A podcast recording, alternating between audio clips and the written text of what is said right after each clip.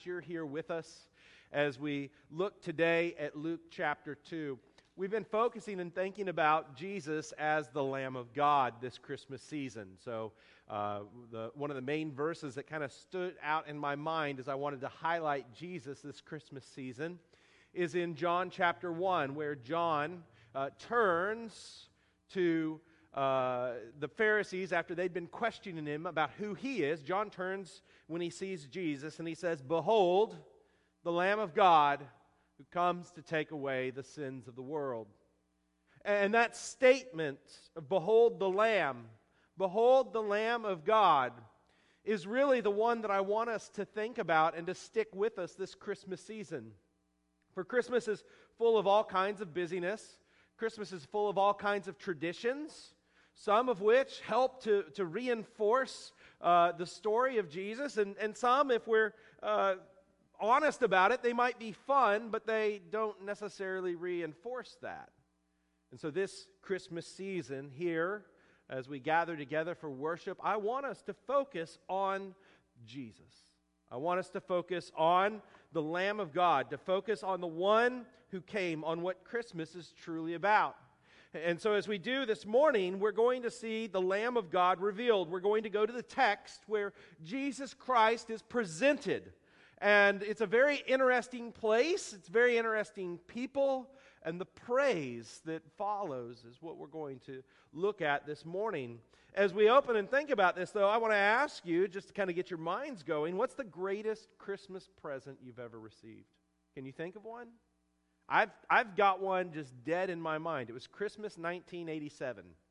Because in Christmas 1987, I got a Nintendo game system. I not only got the Nintendo game system, I got the one with the gun and then the jump pad, right? Some of y'all know what I'm talking about.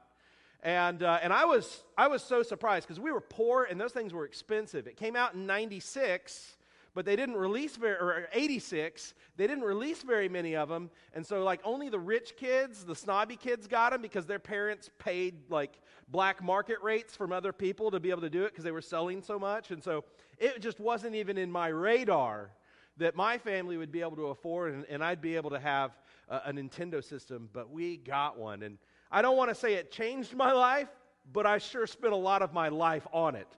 Uh, and so um, that, was, that was the most, uh, that, that was the, the, the most, the, the most wonderful gift that I can remember um, ever receiving as, as a child growing up. But today we're going to look at the first Christmas. And we're going to see the greatest gift that was ever given. The gift that is so wonderful, that is so great, that we celebrate Christmas by giving gifts to our friends and to our family and to our children to show our love to them. And it's because, first, God showed his love to us. And so that's what I want us to see this morning. Uh, I want us to, to look at this first giving, the, the, the, the revealing of Jesus Christ and how it took place. If you have Luke chapter 2, let me read this familiar passage, verses 1 through 20. This is God's word. In those days, a decree went out from Caesar Augustus that all in the world should be registered.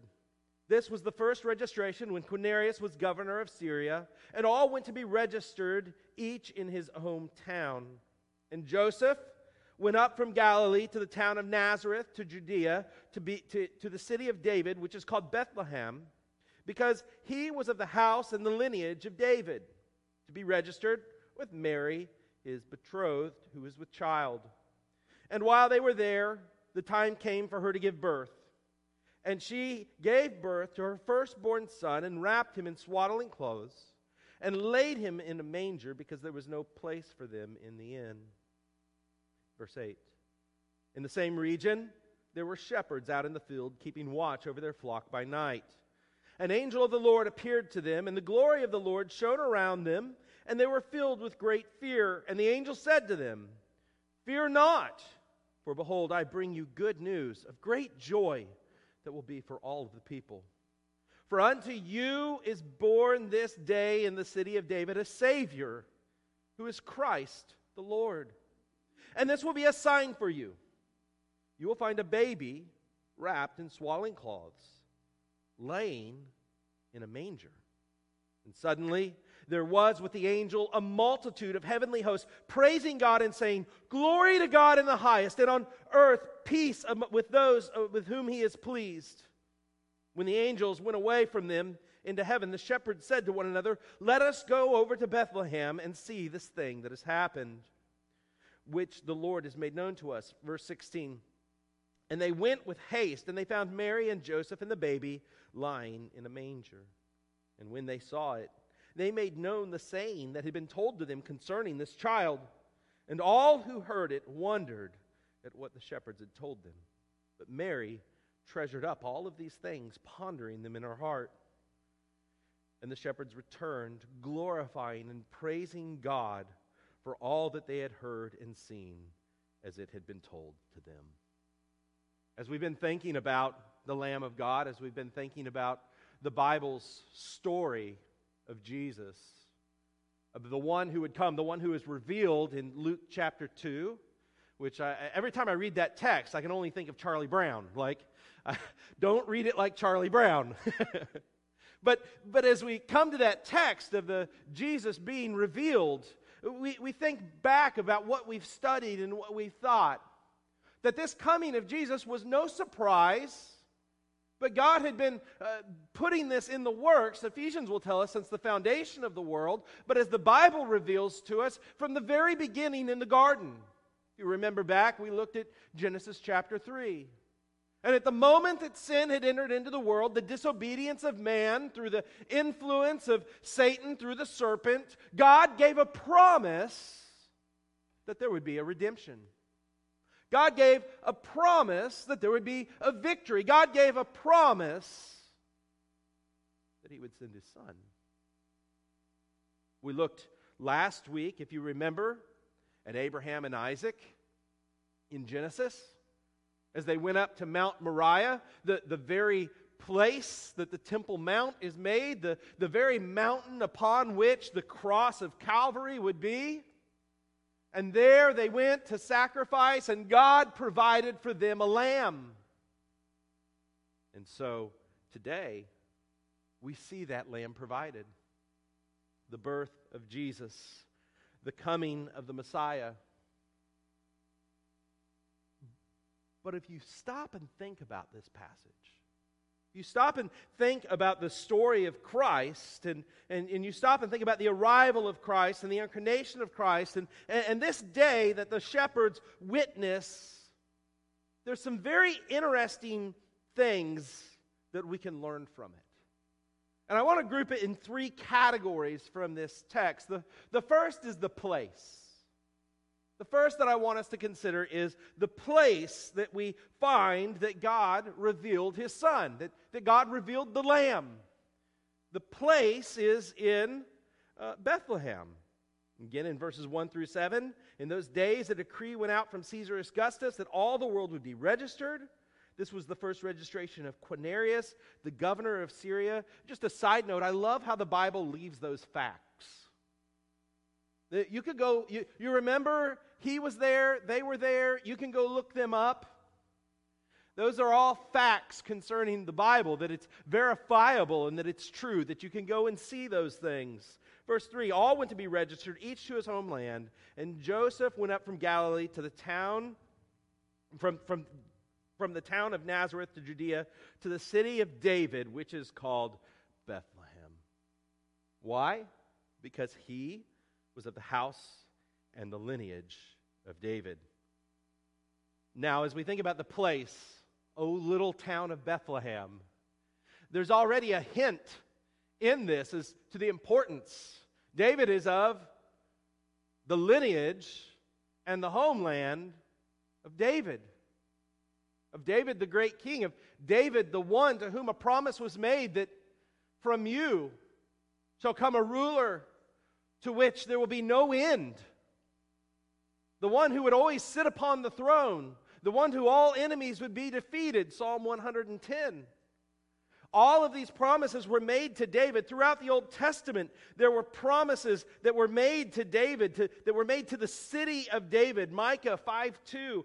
In fact, it was so common to know that the Messiah, the anointed one, the one that, that, that was to rule and was to come and that was promised, it was so well known that he would come from the city of David that when the wise men come and they sit before Herod, where do they tell him that they're going? Bethlehem. Because that's where it's going to be. And yet, even though that we know this place and it's no surprise if we were studying the Old Testament that this is where it would be, it seems as though this place is a place that no one was looking, a place that no one was awaiting. There's a few things I want to think about the place. First is it's a place of providence. When we read this text, it is uh, uh, amazing when we stop and we, we read and we think about what's going on.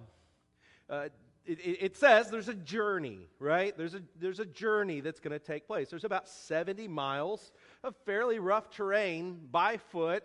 Of course, we always think that Mary's on a donkey. We don't know that she's on a donkey, okay? But there's a 70 mile journey that has to take place on foot to get them to Bethlehem in the right place at the right time. And they're not there. And she's very much pregnant. Do, do you see the dilemma? All right? Um, I, I have had uh, we had five pregnancies and six children because we doubled up on the last one. But I can tell you that in the last trimester, my wife did not ever want to travel. Even more so, 70 miles on foot. and so this is amazing. It's a place of providence. Look at what God does. God has sent the Lamb. He has prepared them. He's told Mary what's going to happen. He's told Joseph what is going to happen. But there's, there's a missing key, and that is Jesus isn't in Bethlehem. And so, what does God do? God does something amazing here that's an important lesson for us. God works even through wicked kings trying to accomplish their wicked goals, that God's plan will be fulfilled. Do you see that? In the days of Caesar Augustus, under the time of Quinarius, there was a, a registration to be happen, that, to take place. That registration meant one thing and one thing only taxes. It's almost first of the year, sorry. It meant taxes. They wanted a count to know how many bodies there were so that they could know how much they needed to tax them, so that the, the tax system of Rome, which was very complicated and, and very well enforced, that it could be kept up. It wasn't the intention of Caesar Augustus to go, God's Savior is going to come, and we got to get him to Bethlehem. We got to get him there. And yet, that's what God is doing. We see God's providence. Friends, I want to tell you God's providence is at work always in your life. Oh, that great passage from Romans 8. All things work together for good for those who love Christ, for those who are called his purposes. If you are a believer, if you love Jesus, you can have a confidence that though the world doesn't seem right, that though the intentions and, and, and the evil that's happening all around you and that affects you, that, that you can't see a purpose and you can't see an end in it, we have a promise in God's providence over all things that even the heart of the king turns in the hand of God. Amen? And we see that we see the providence that took place. Another thing that we see as we think about the place of Bethlehem where Jesus goes is we see poverty that's used by God. We see the, the poverty that's used by God. It reveals God's riches. Now, it's very interesting. God sends his Savior to earth. He prepares for her a place, he prepares for a family to which the Savior will be raised, and yet he provides them with no earthly resources there at the beginning. So much so that they go to the inn and they, they knock on the door, and, and, and, and they, there's no room, there's no place for them. There's a sermon I preached one time, maybe I'll preach it again one Christmas, about those who ignored Jesus at Christmas. We think of the innkeeper, there's no room. Well, what about his bed? Right? Pregnant, pregnant couple, you know, a pregnant woman walks on your door with her husband, and I'm about to give birth. What do I do? There's no place to stay. Oh, go with the go in the barn, right? No, you'd be like, here, come in. But Jesus was ignored. And part of the reason that he was ignored is because he comes from a, a family, a young family of, of no means, of no stature. And he comes born into this world very plain, very normal. This shows us in a lot of ways Jesus was Jesus was a man. Jesus would not you, you would not have looked at Jesus in his earthly life and went, oh, yeah, that's Jesus, the Son of God, the Savior of the world. He didn't float, he didn't glow, except for the Mount of Transfiguration, but that was one time, okay? He, he, he looked like Fred, right? In fact, the Bible says that he was quite plain. Uh, we have this picture of Jesus, of, of an American Jesus with long, flowing, golden locks and bright blue eyes. That is not what Jesus looked like. He was a very normal man of the day. Not only was he a normal man, but he wasn't an esteemed man. He wasn't born into luxury. In fact, he was born into poverty. He wasn't born into stature, he was born into a very normal working household. Jesus lived in a way that the Bible says that he was humbled. He humbled himself by taking on the form of a servant. Jesus gave up all of what he had in heaven to come to earth, to live a normal life, to serve, and to become the Lamb of God, to go to the cross and to die in our place. 2 Corinthians 8 9 tells us this You know the grace of our Lord Jesus Christ, that though he was rich, yet for your sake he became poor, so that by his poverty you might become rich. Hebrews encourages us in this in verses 4, in chapter 4, verses 4, 15 and 16, saying this For we have a high priest, for we do not have a high priest who is unable to sympathize with our weakness, but one who in every way has in every respect has been tempted as we are, yet without sin. Let us then with confidence draw near to the throne of grace that we might receive mercy and find grace in our time of need. What we learn from the poverty of the place and the poverty of the life of Jesus, who himself at the end of his life said, I have no place to lay my head. What we learn from what he gave up is that he can identify with us so that when we have a burden, when we have a concern, when we have a normal problem in life or a hardship, we know that we can go to one that understands. Isn't that good? Isn't that good? One who himself lived as we did, that he might bring the riches of eternal life to us. So we think about the place. Let's also think about the people. Let's think about the, the people who God revealed his son to. Verse 8 tells us that the shepherds and the, we, we see here shepherds and angels. Verse 8 In the same region there were shepherds out in the field, keeping watch over the flock by night. And an angel of the Lord appeared to them, and the glory of the Lord shone about them, and they were filled with great fear. And the angel said to him, Fear not, for behold, I bring to you good news of great joy that will be for all the people. For unto you is born this day in the city of David a Savior, who is Christ the Lord. And this will be a sign for you. You will find a baby wrapped in swaddling clothes, laying in a manger. Suddenly, there was with the angel a great multitude of heavenly hosts praising God and saying, Glory to God in the highest, peace on earth among those with whom it's well pleased. When the angels went away from them to, to, into heaven, the shepherds said to one another, Let us go to Bethlehem and see this thing which has happened.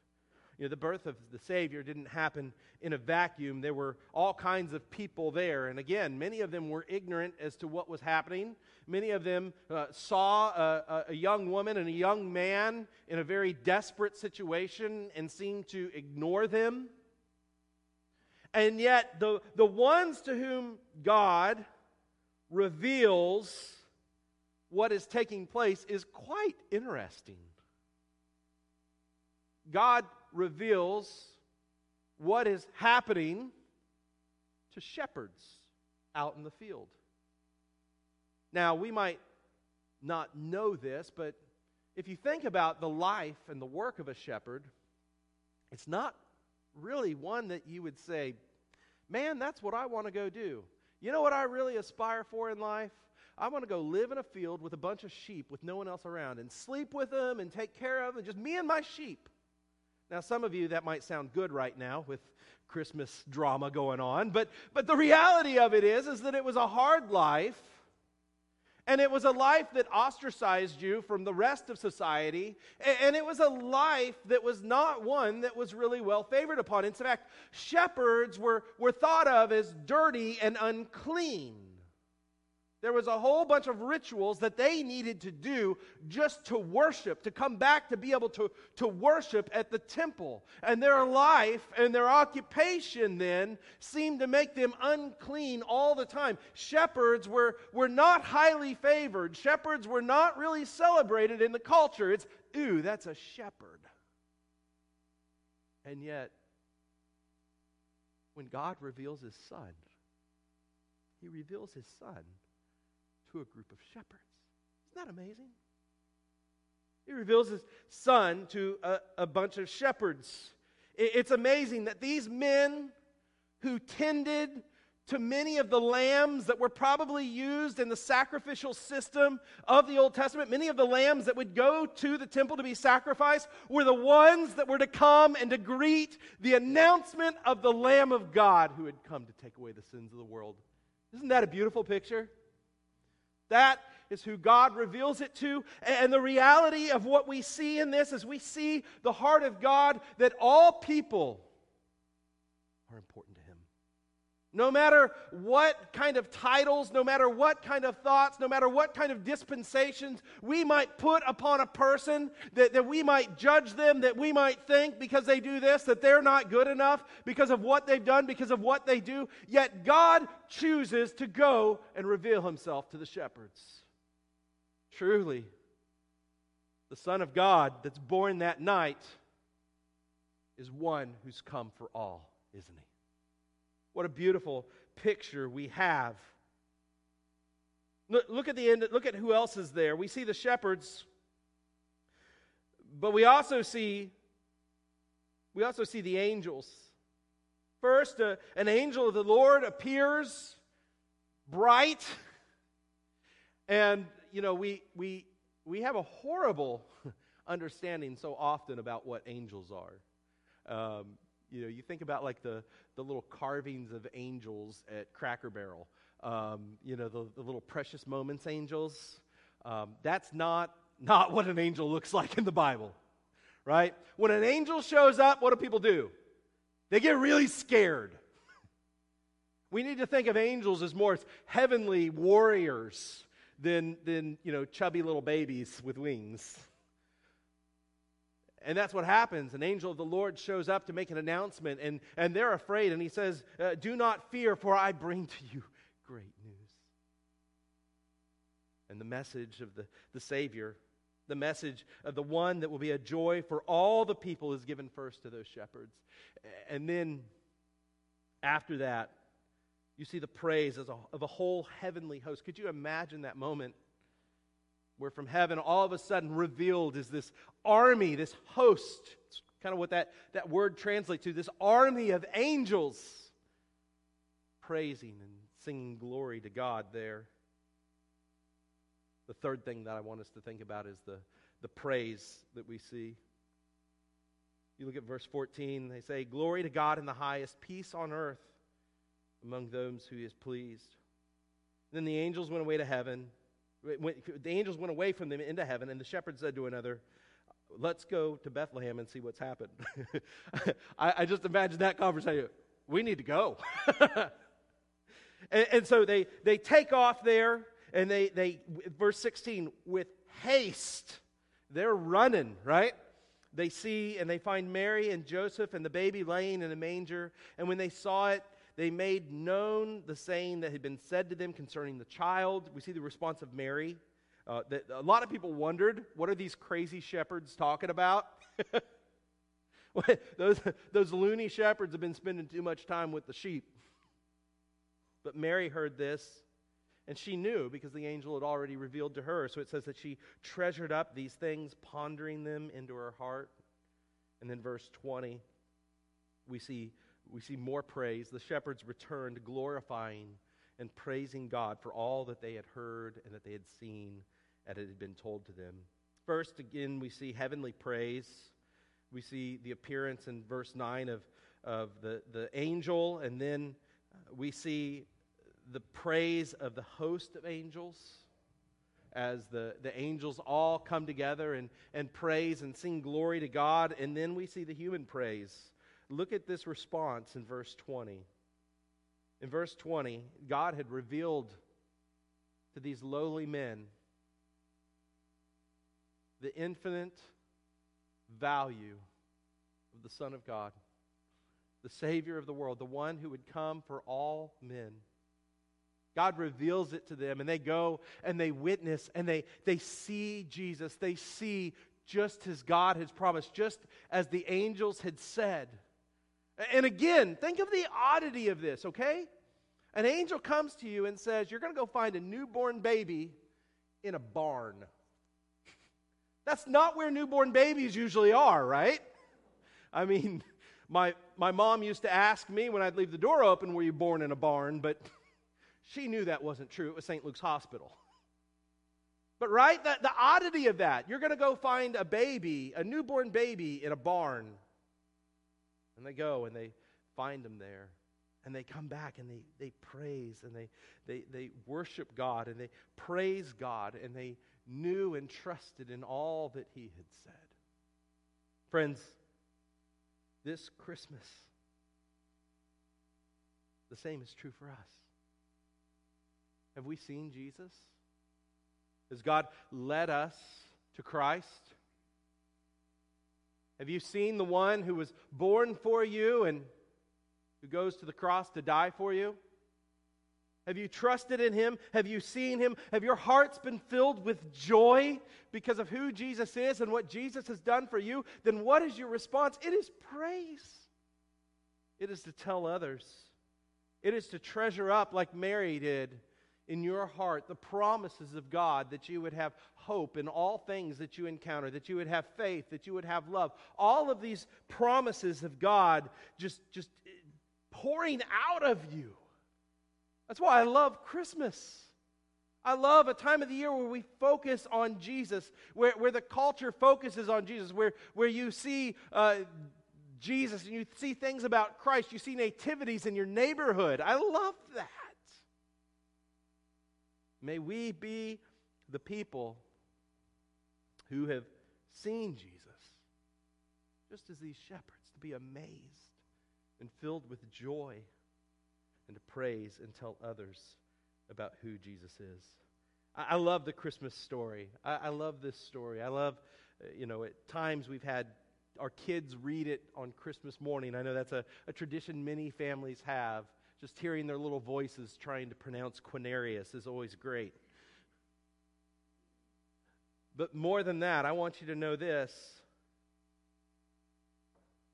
Is this just a story, or have you too seen the Lamb? Have you too, as the shepherds have, witnessed the Savior?